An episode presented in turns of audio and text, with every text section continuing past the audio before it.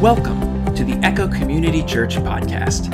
At Echo, we're all about being and making disciples of Jesus Christ. And on this podcast, you'll hear solid teaching from the Bible from our pastors at Echo. Thanks for checking us out and enjoy the message. Um, Sermon on the Mount. Let's transition into that. We have just a few moments this morning. We've been studying through Sermon on Jesus' Sermon on the Mount, a few verses at a time.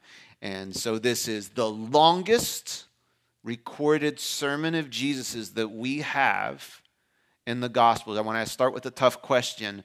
Where did Jesus deliver this sermon? Yeah, on the Mount. Are you okay? I'm trying to, it's Memorial Day weekend. Let's start with the easy ones. And sometimes in Baltimore, I need to ask the easy ones to know because the way you look at me when you're deep in thought and the way you look at me when you're completely daydreaming is exactly the same. And I don't always know. So sometimes I have to ask these questions just to see. I need a longer earlobe to make this stay, but that's a problem for another day and another doctor. All right. So I also need to remember not to say everything I think out loud into the microphone where it lives in perpetuity on YouTube. But this is the longest sermon that we have of Jesus's, and it's it's pretty straightforward. Jesus is talking to a specific group of people. Do you remember the first group of people who heard the very opening part of the message? Who were they? His disciples. By the end of the sermon, there's more people gathered around, right? These are would be followers of Jesus. They are people who are interested in Jesus. They're not as fully devoted as his disciples are yet, but they want to hear from Jesus his pitch, his explanation for what one of his followers is, what a disciple does, what differentiates one of his disciples from everybody else if he's a king, then what is his kingdom like? Where are the entrances? Where are the boundaries? And what's the culture like inside of his kingdom? How do citizens of his kingdom act and behave? What do they do? How do they treat each other? How do they interact with the king?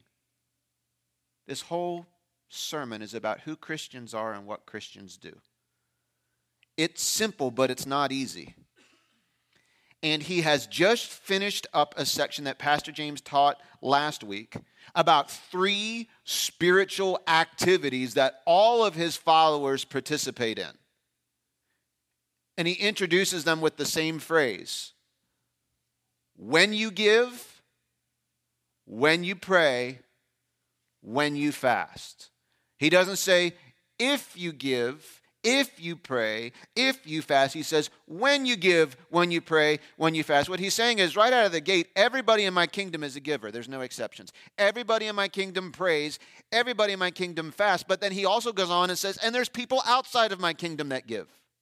And there's people outside of my kingdom that fast, and people outside of my kingdom that pray. Let me tell you how my people in my kingdom give, fast, and pray differently than people outside of my kingdom participate in those spiritual activities.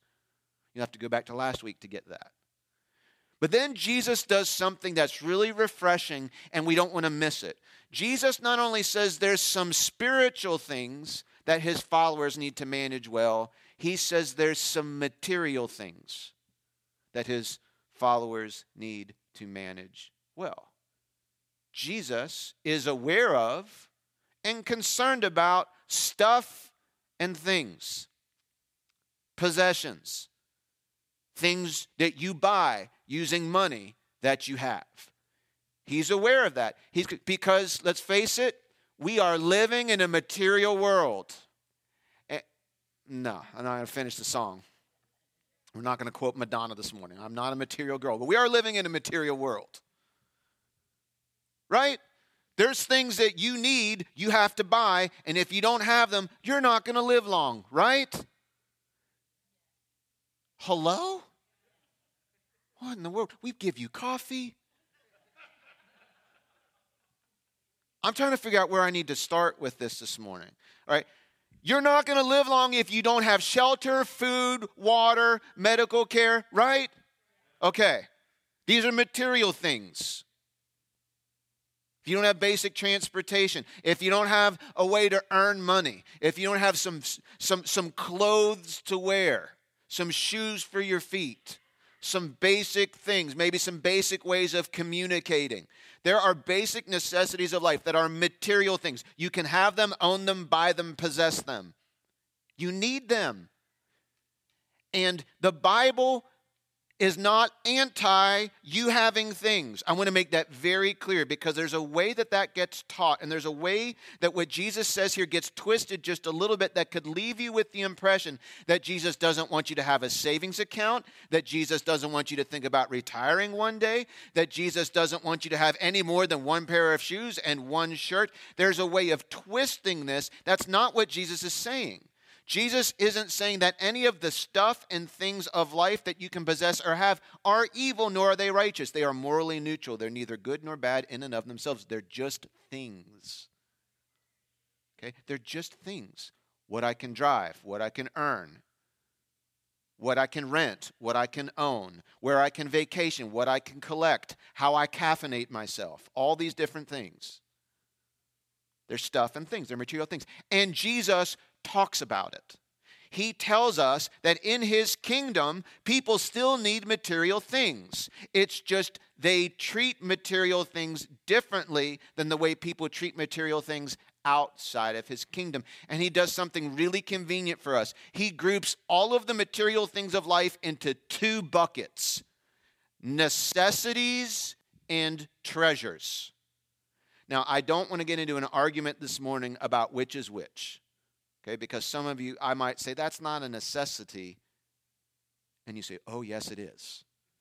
If I don't have that kind of shoe to go with that kind of pant, you know, I don't want to split hairs. Uh, well, uh, anyway, I don't want to get down to the nitty gritty of all that. But Jesus is going to talk to us about both.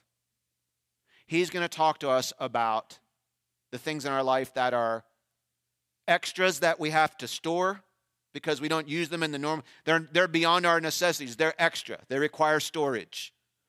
Closets and sheds and drawers and glove boxes and that center console that Lord knows no one should go into, right?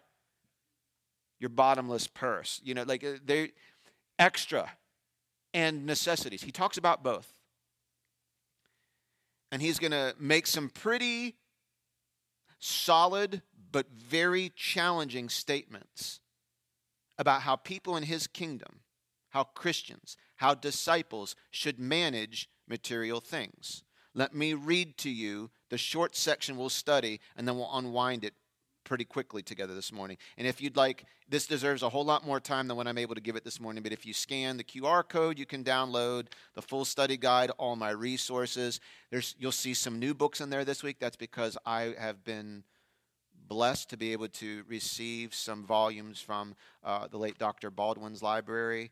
And, um, and so some of those are in here, especially the book by G. Campbell Morgan is a knockout. I have a first edition copy of it from his library, and it is incredible the work that he does on this passage. It's unbelievable. So thank you to Dr. Baldwin's family and to Wayne and Gwen and, and Joan for allowing me to have that. And now part of his legacy is living on and helping us be able to understand the Bible better. Let me read to you Matthew 6, 19 through 24. Do not store up for yourselves treasure on earth.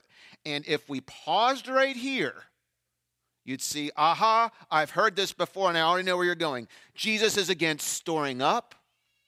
Jesus is against storing up anything for ourselves. And he's definitely against treasures. And you hear that. We call that the poverty gospel. Have you ever heard the poverty gospel before? Poverty gospel says this God wants us to have nothing. The less you have, the holier you are. And so what we need to do is live is to live every Christian should live on as little as possible and give all of the rest of it away to the church and to missionaries and to the poor. Just give it all away and live on nothing. And the less you have, the holier you are. And the more you have, the more sinful you are. And they take a verse like this and they say, See, I just trust Jesus. I don't save up for retirement. I don't save up for a rainy day. I have no emergency fund. I own nothing. I give it all away. Therefore, I am holy. And yet, if you skip down to 20, he says, Store up for yourselves treasures. So he's not anti storing, he's not anti storing up, he's not anti storing up for yourself, and he's not anti treasure. But then you can take it and say, oh, see, this is the prosperity gospel. God wants us all to be wealthy, says the Bible. It usually just says the preacher, right? And the holier, the more that I have, the holier that I am. God wants me to be blessed and highly favored because you can't be highly favored without blessed. And that looks like jets and cars and real estate and clothes. When you think of wealth, do you think of a full closet or an empty closet? I think of a full closet and multiple. Do you think of one car or a fleet of cars? One plane or a fleet? Do you think of a house or an island? Like we when we think of material wealth, we think of abundance and excess, more than what we basically need. And it's interesting, the Bible doesn't say it's prosperity gospel that the more you have, the holier you are.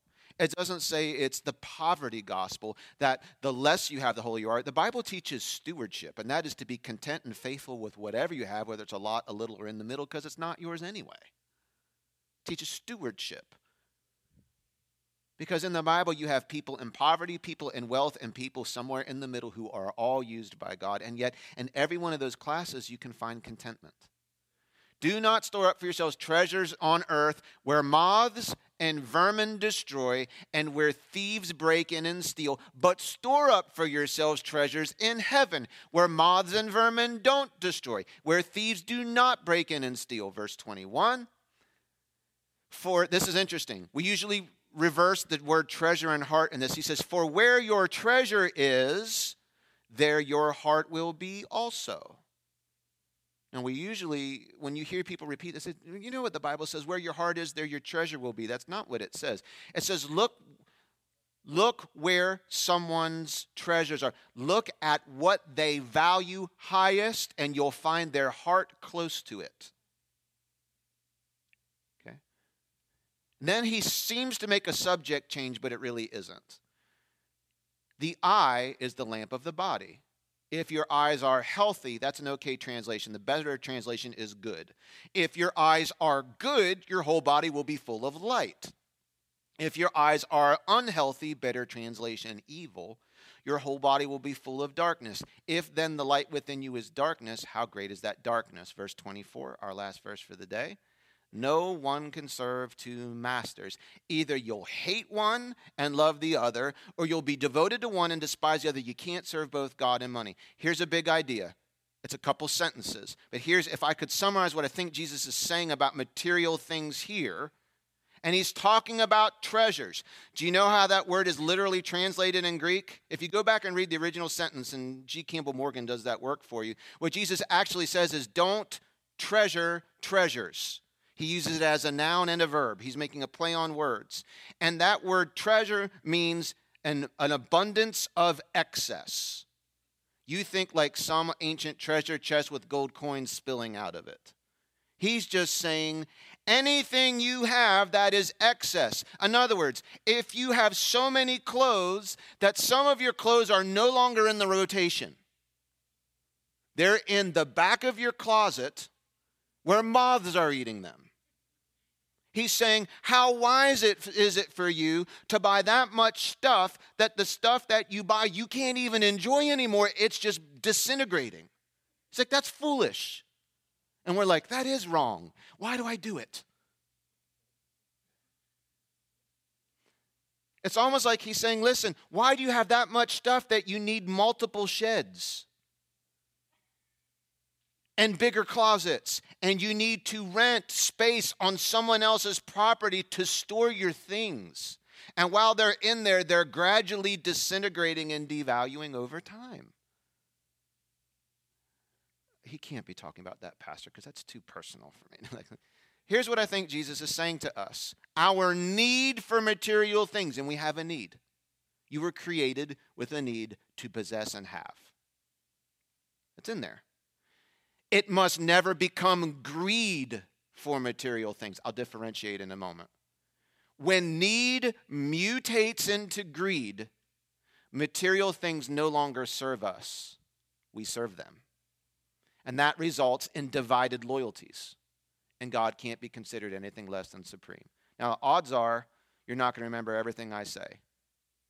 Odds are even better that next week you'll probably remember very little of what I say. So I've got to be very realistic about the mental outlook I have to have on a Sunday morning, saying, I'm going to get up there and take these 20, 30 hours of study, and I'm going to teach for 30 to 45 minutes, and I'm going to hope that people are going to remember everything when I realize they might remember one sentence.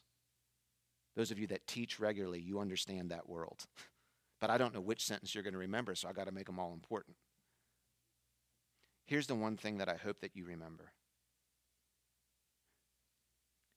you're not chasing treasures. You're not.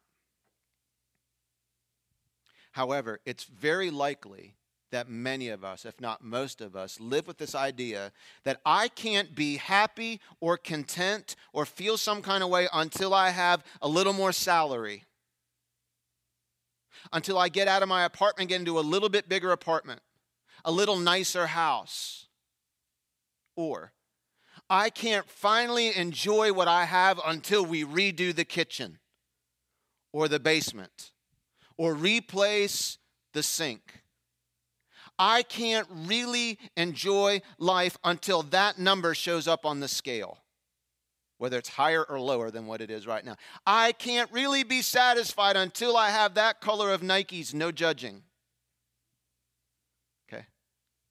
I can't really be satisfied until I have just a little bit more, just a little bit more salary, just a little bit nicer car, just a little bit newer this, just a little bit more that, just a little bit less weight, a little bit more muscle. And the sermon usually goes, Stop chasing those things. Well, that's why that sermon isn't effective, because you can stop chasing that thing and then you'll just latch on to a different thing. Jesus is not anti treasure, he's warning you about what treasures do to your heart. Because here's what you're you're not chasing that thing, here's what you're chasing. Now listen to me. You're not chasing a certain number in your retirement account so you can retire. You're not chasing a number. You're chasing the feeling you think you'll get when you have that number.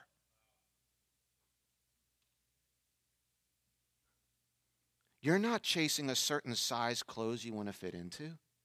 You're chasing how you think you're going to feel about yourself finally now that you fit into that size clothes. And guess what? If that's what you're chasing, you better hope you never get out of that size because then you'll feel miserable.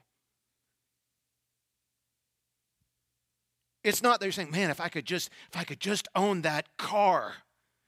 Oh, that that BMW or Land Rover, whatever it is, that Mercedes, if I can just own that, then I'll have made it. And the sermon usually goes, forget about the Mercedes, forget about the BMW, be happy with it. And I don't want to name any car because you might drive it. Okay, I'll name what I, you be happy with a Honda. That's what I drive. Okay. The issue is not the BMW or the Mercedes. The issue is what you think that car will do for you. You've given that car permission to tell you when you can be content. You've given that amount of salary permission to tell you when you can be all right with yourself. You've given that number in your retirement account permission to tell you when you can finally feel a sense of security.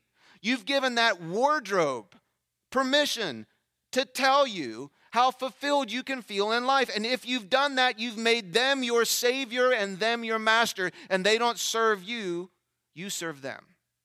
And that's the warning Jesus gives.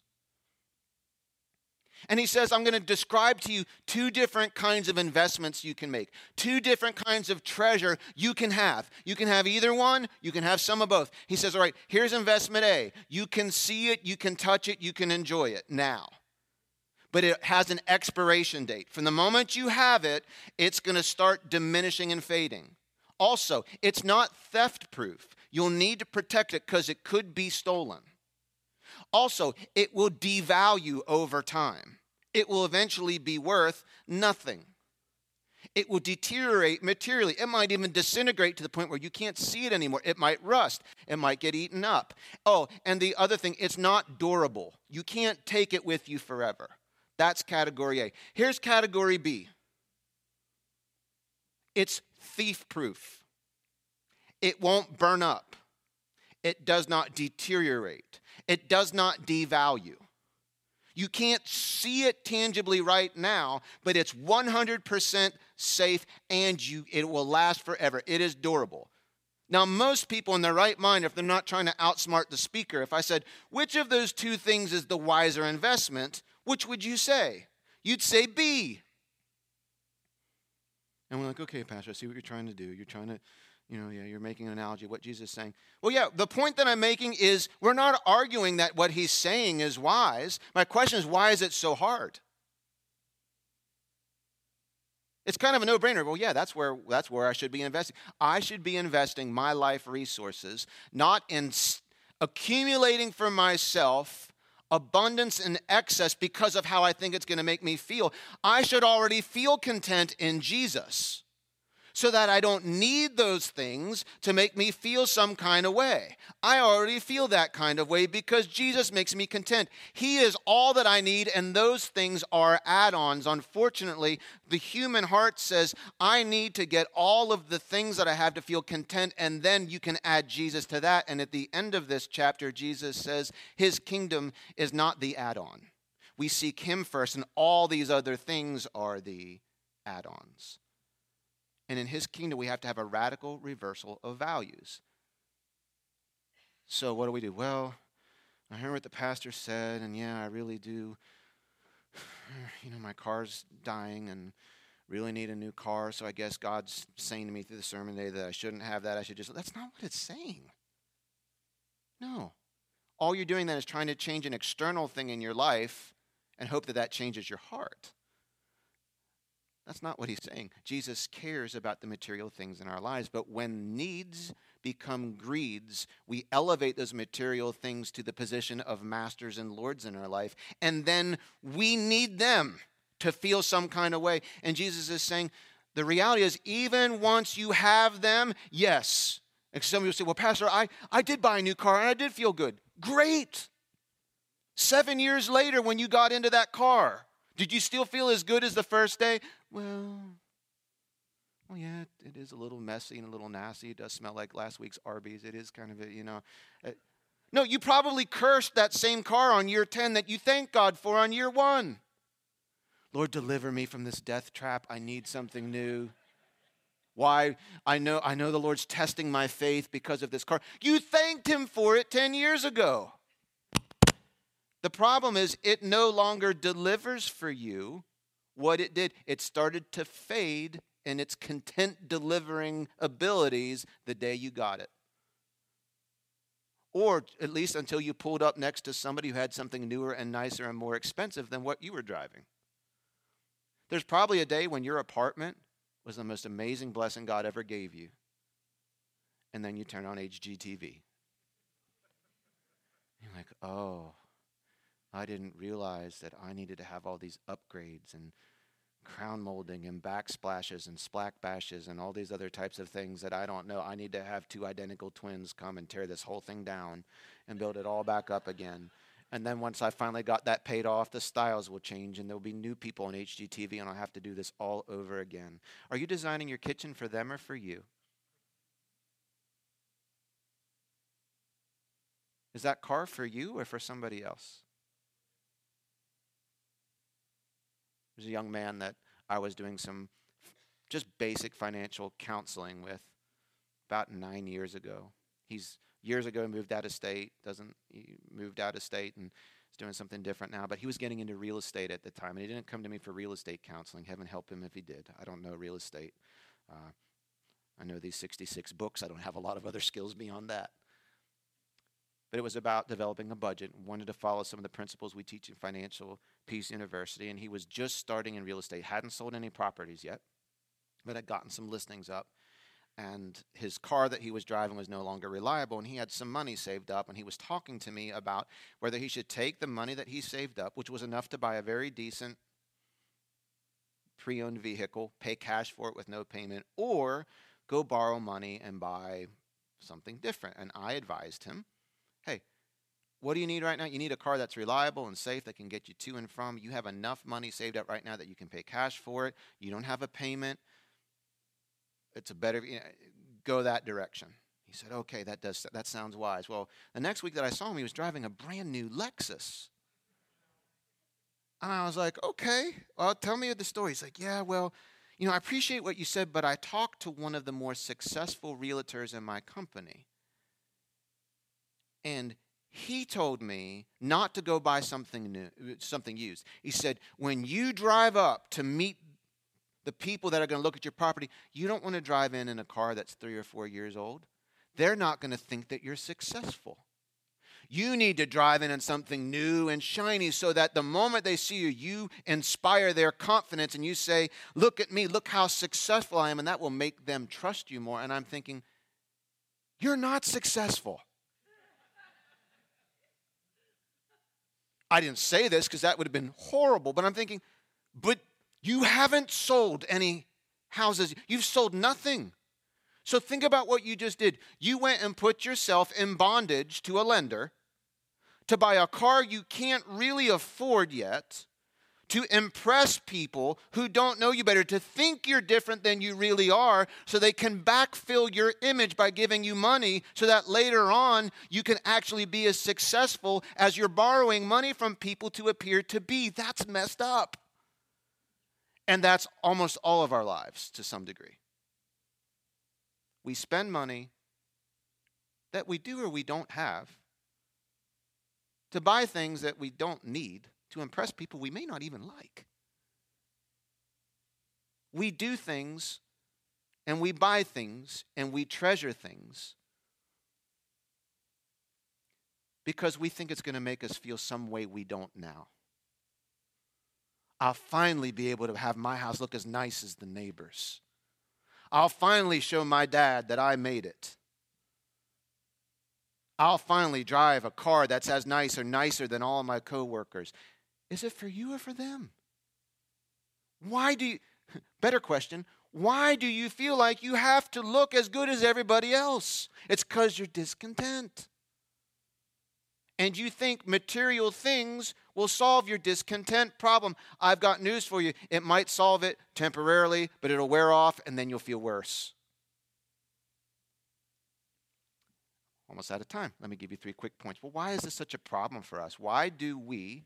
And listen, this impacts all of us. We all wrestle with this. We came into the world with our hearts wanting to have just a little bit more. Number one reason we chase after stuff more than we should discontentment. We are simply not content. One of the greatest treasures in the New Testament was Paul writes to us, I have learned to be content. That says something to us. You did not come into the world content, you had to learn it. Havilah will be able to tell you her babies did not come into the world learning, I should just not tell anybody. I should just be okay until someone remembers to feed me or change me. You came into the world discontent, and you will scream until someone makes you content. No one sits an infant down and teaches them to do this. We just come into the world this way. When my son was this many years old, I was trying to find the picture on my phone. I couldn't find it. I took a picture of this. I'm trying to describe it as best I can. We're sitting in the basement of our house in Northwind Road. I remember my son sitting on the floor and being very, very upset with me. And I'm sitting and I'm looking at the room, and he's right here in front of me, right in front of a train table I just assembled, in front of shelves from IKEA filled with toys, saying, I don't have anything to play with. And I was like, just sit still, let me take a picture. And all around him is a room filled with toys. You know what? I'm not content. It's the next toy that will make me content. What I'm saying is, no one taught him that. It's how his heart works. John D. Rockefeller, most wealthy man in the world at the turn of the 19th century. He was, yeah, yeah, somebody said it. yeah, he, his net worth at that time in today's dollars exceeded that of Warren Buffett, Bill Gates, Jeff Bezos. Okay? He was asked, How much is finally enough money for you? And he said, Just a little bit more. That's discontent. Jesus says, if you are in the habit of storing up excess to the point where it's corroding, or you have to put it in safes or banks, you can't even use it all, it's just excess. What he's trying to help you understand, first of all, you need to understand why you're doing it. You're doing it because you think you'll finally at some point have enough to be content. In other words, you and I connect contentedness to material things. And what Jesus is saying, as long as you do that, those material things will be more of a Lord over you to you than I can be, and there is no such thing as a second place Lord. Well, how do I break free? You experience the fullness of contentment that only Jesus can provide. And you know what the result is? Freedom. Complete freedom from the expectation of what material things have to deliver to you.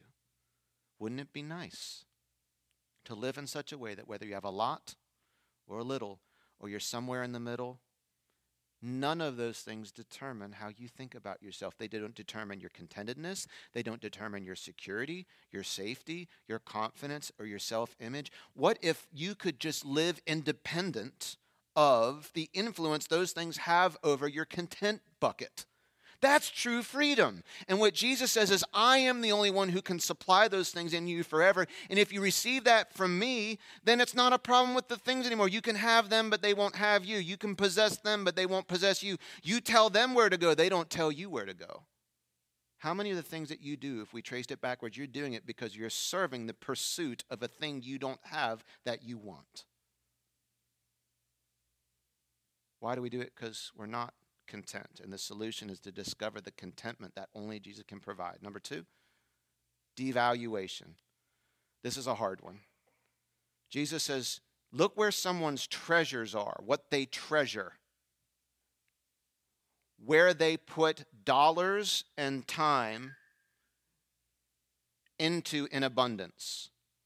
Where do they put the most of their money, the second most, the third most, the fourth most? Jesus draws a, a direct connection between what you treasure and where your heart is located. Now, this might make you uncomfortable because it makes me uncomfortable. I'm not your accountant. I don't care to be. I don't know what or how you spend your money on unless you tell me. And why would you do that anyway? But it's going to be, you're setting yourself up for a sobering encounter with Jesus. If the reality of your life is that you give more to Dunkin' Donuts and Starbucks and Target than you do to missionaries.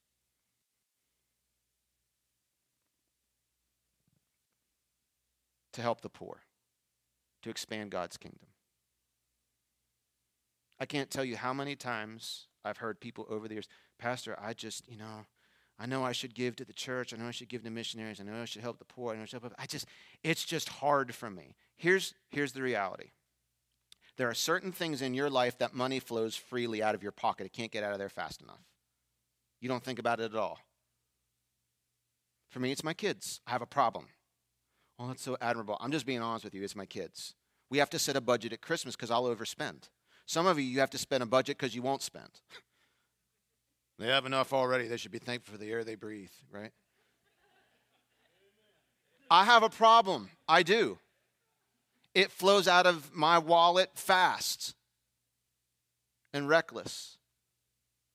If you have a bad day and you're like, oh, I just need a, you know what? If I that that frappuccino will cheer me up. You'll find six bucks. And the next morning, oh, I'm having such a good day. You know what I should do to celebrate? Frappuccino. Running late for breakfast, better have a frappuccino. Oh, I'm going to skip lunch. Oh, I, I missed lunch today. Well, I guess we'll call that fasting. And I'll, just on the way home, I'll get a frappuccino. You can't fast retroactively, by the way. Okay. Okay. Pastor, are you anti frappuccino? Should we all? No, that's poverty gospel talk. What I'm saying is this if money flies, flies faster towards those things and more easily than it does for the things of God's kingdom, you should at least step back and say, why is that a problem in my heart? Are you a follower of Jesus? I absolutely am.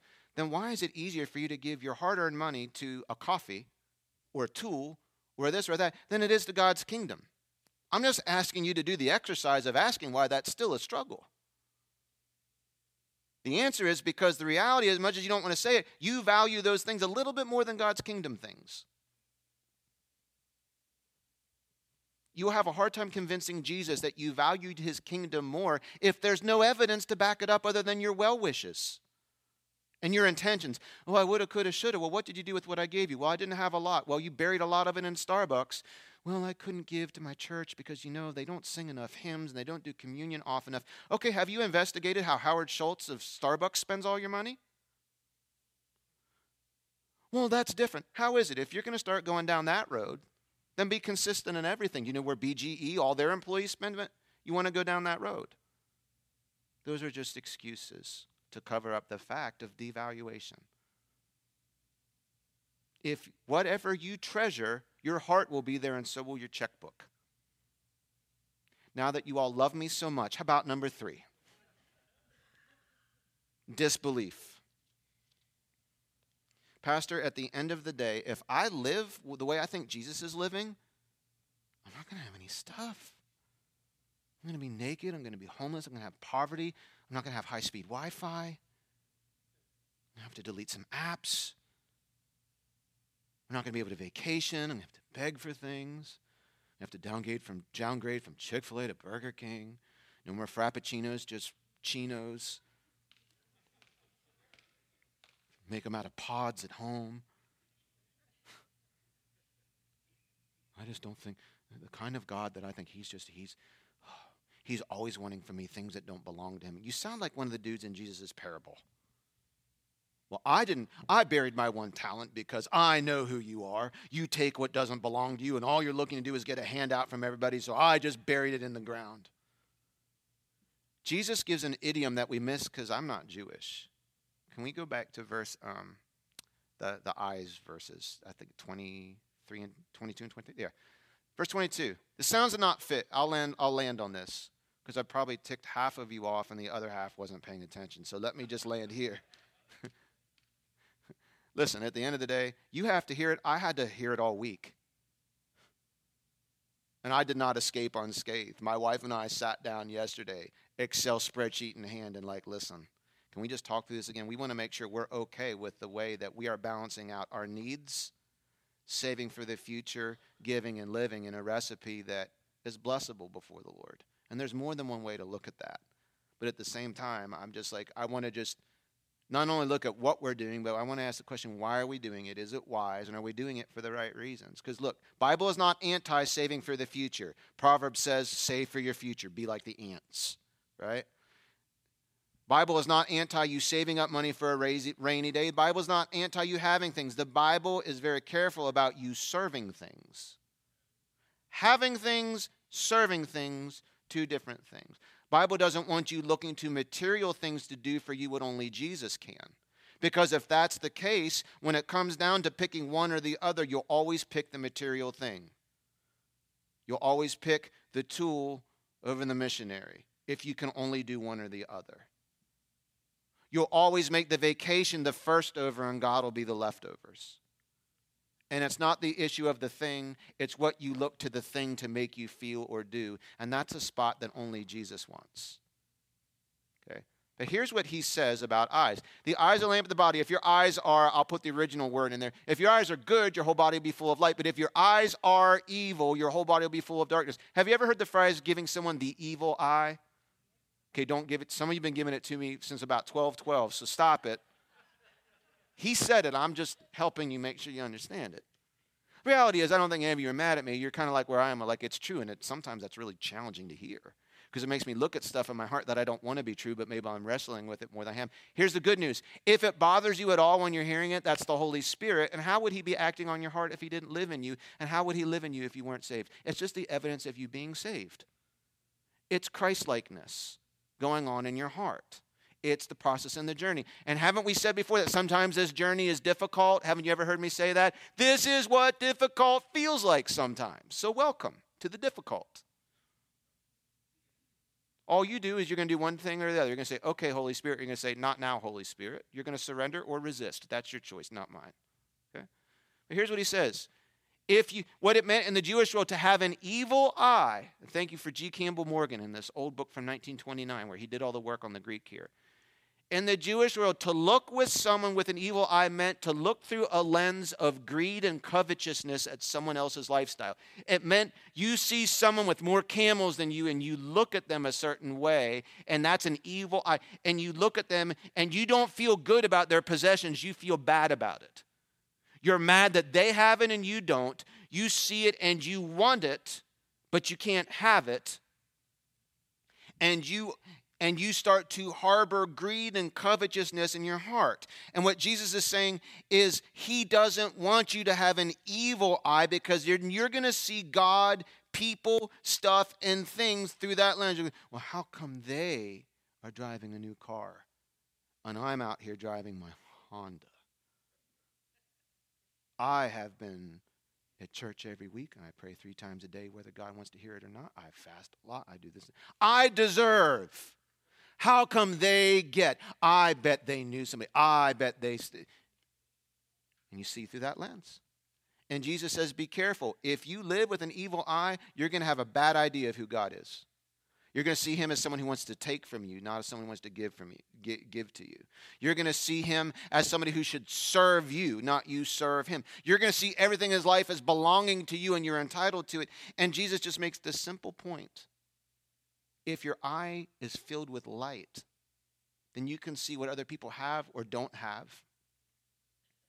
You can see what you have or you don't have. But those things don't mess with your heart. There's no greed, there's no covetousness. It's interesting. These few verses, Jesus talks about extras. The next couple verses, he talks about necessities, and his advice on, the, on both is the same. With extras, don't covet. With necessities, don't worry. That is the evidence of someone who's a citizen of his kingdom. So, what's our conclusion? Fortunately, they have it for the screen. And I can read it to you. Investing in God's kingdom is a better use of our resources than chasing and accumulating earthly treasures, because unlike material things, God's kingdom promises returns and rewards that are eternal. So, Pastor, are you saying I should stop saving money and I should stop planning for retirement? I should give it? That's not what I'm saying. That's a whole bunch of external activities. The better idea is what is going on in your heart today? What's going on in your heart today? Why don't you wait till you can understand that and then act out of it? If you just rush to do a whole bunch of external stuff right now. You're doing the same thing the Pharisees were doing. If I just change all my behaviors, maybe my heart will change. This is a heart thing. It's a heart thing. God doesn't have a problem with your car, your house, your apartment, your vacations, unless you serve those things. Then there's a problem. Because what does he say? No man can serve two masters. It's intrinsically impossible. And Jesus is not going to play second place. Lordship means he's first. But the benefit that comes with him being first is complete soul contentment, to be completely accepted. And guess what? When you're free from having to chase those material things to be content, it will become easier for you to chase that feeling of now I can give the way my heart really wants to give because I don't feel as much hesitation because when I give, I don't think, oh, I'm giving this $100 as a missionary. That's just X amount of less coffees to drink this week. Those things disconnect. you just give because you, your, your heart wants to and your checking account allows you to. Every time you give to this church, you're investing in God's kingdom. Anytime you, you help the poor or you help someone who's going through a difficult time financially in the name of Jesus, you're expanding God's kingdom. Every time you give to missionaries like we do, every time you help build churches like we do, every time you help with, with our, uh, the ministry for, that, we, that we have for, uh, with the Gabriel Network, every time that we invest in movies in the park, every time that we sponsor classrooms with book bags and backpacks, every time that we give uh, uh Samaritan's Purse, every time that you invest in that, you're you're investing in God's kingdom. And the mystery of this passage is well, Jesus talks about rewards. What are they?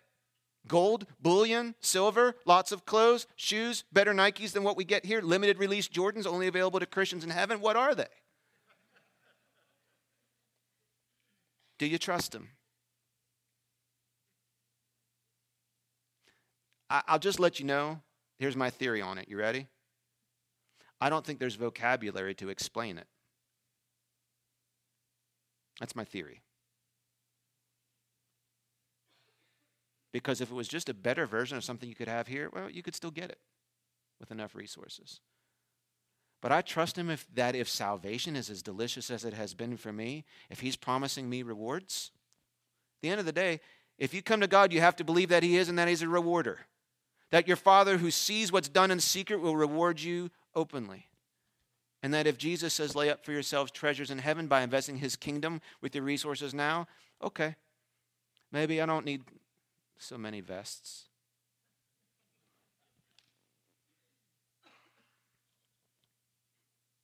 Maybe I don't need one for every day of leap year. But whether I have them or I don't, those things no longer compete with the loyalty for God's kingdom in my life. I have a ways to go. I did not realize how materialistic I truly was. Because here's the reality you don't have to have money to be greedy. You just need to think you need to have money to be somebody to become greedy. I know a lot of people, myself included, who have come from nothing and don't have a whole lot of stuff, and you can get in that place even among my pastor friends. And I'm like, oh, okay. I remember one time a pastor said to me, he's like, Did you get up and shovel this? It was during a snowstorm. You got up and shoveled it? I was like, Yeah, all day long. It's like, yeah, the people in my gated community were bothering me with their snowblowers being so loud while I was inside with my hot chocolate. I was like, you turkey.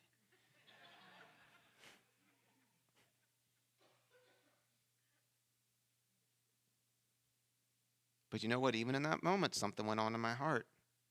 I was a little less thankful for the house that I had and the snowblower that I owned. I had of a snowblower, a machine that is delightful, that will throw snow in my neighbor's yard.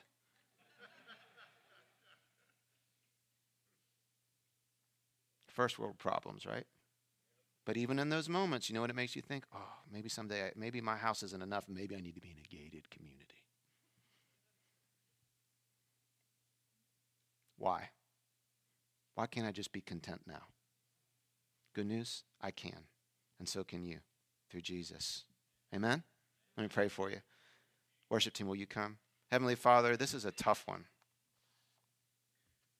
It's a tough one. Most of us aren't going to push back about the truth because it's pretty obvious. Where we struggle is where there's just that tug of war in our heart at times, and we certainly haven't wrestled to the ground how all the little loose ends of this passage play out in our lives. It does make us question at times how much is enough? How much is too much? How much should I give? How much should I keep? And Lord, we, we know there are some general truths in this passage, but I also know that you want us to trust you individually and personally to give us each personal wisdom for the details in our own lives. Some of those answers might generally be the same around our room, but specifically at different seasons of our lives. Lord, we need to hear you what you're talking about to us individually or us as a family, what that looks to us right now. Most importantly, Lord, I recognize that this message sounds completely ridiculous to anybody who doesn't know you as Lord and Savior. It sounds illogical, it sounds reckless but probably at the same time also sounds oddly appealing. Like, man, could I really live in a way that I can feel okay with me, regardless of my weight or my size or how much I have or how little I have or how big or small of a house I have or whether I have a gated community where someone does work for me or not, whether I can retire or not? That I can be safe, that I can feel secure, that I can feel whole, that I can feel without deficit in you and Jesus. My experience has been yes and amen. That is what I have experienced when I met you. And so, friend, if you're listening to this on a podcast or you're watching on YouTube or you're here, I, I, don't want you to hear the voice of, of Phil Nauer this morning. I want you to hear the voice of Jesus today. He's saying, Please, uh, the, the gate to my kingdom, it's narrow, but it's open. I am the way, I am the truth. If you will but Put your faith in Jesus. He will save you. He will transform you. He will send His Spirit to take up residence and live inside of you. And He will begin day by day, moment by moment, to transform you into the image of Christ Himself.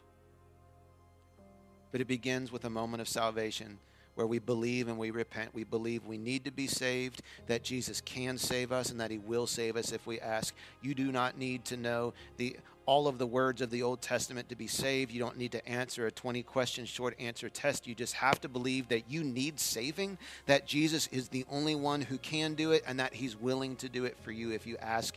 And you bring to him your willingness to repent. That means to turn away from a life where you're the Lord and you live your way.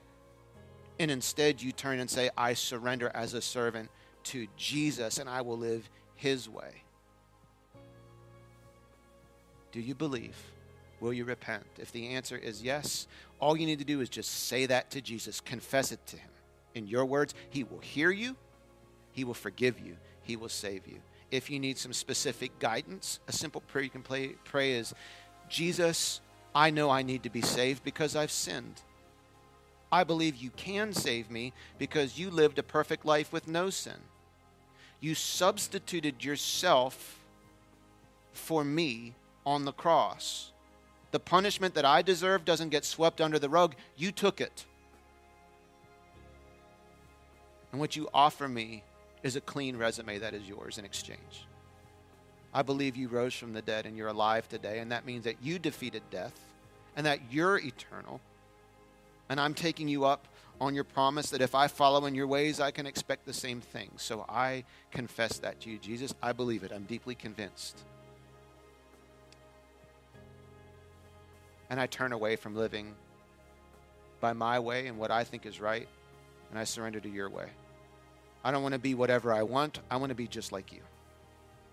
I receive your Holy Spirit into me today. Lead me, guide me. Amen.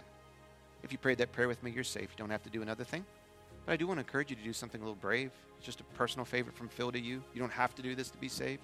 But if you prayed that prayer with me, when I count to three, would you be brave enough to just slip up your hand, make eye contact with me, and you can put it right down? I won't ask any more than that. Just want to celebrate this moment with you because that's the best decision you'll ever make. Who prayed with me this morning? One, two, three. Anybody at all today pray that prayer with me? Awesome. Thank you. Who else? Thank you. Who else? Just make sure I caught everybody. Thank you, Jesus. Thank you, Jesus, for new life. Lord, all of us put ourselves before you today and say, continue to work on us. Lord, you don't want any of us to walk out of here feeling beaten down or guilty or downtrodden. You just want our hearts to be open to this conversation about the role we looked for material things to supply us in our life. And Lord, we want to be the owners, not the slaves, when it comes to how we relate to. We don't want to be the slave to material things being our master. We want to be able to own and have and possess things without those things owning and having and possessing us. And so, Lord, help us to be aware of our motivations for why we chase some things and be able to settle those things through our relationship with you so that we can be free to enjoy those things, whether you bring them into our life or not, to be able to hold them lightly. In your precious name we pray. Amen. We hope you enjoyed the Echo Community Church podcast. If you prayed that prayer at the end of the message and began following Jesus Christ today, We'd love to celebrate with you and give you some simple next steps to take as you begin your new life with Him. Just email us at info at echochurchmd.com to let us know. If you'd like more information about Echo Community Church, you can check out our Facebook page or our website, echochurchonline.com. Thanks so much for listening.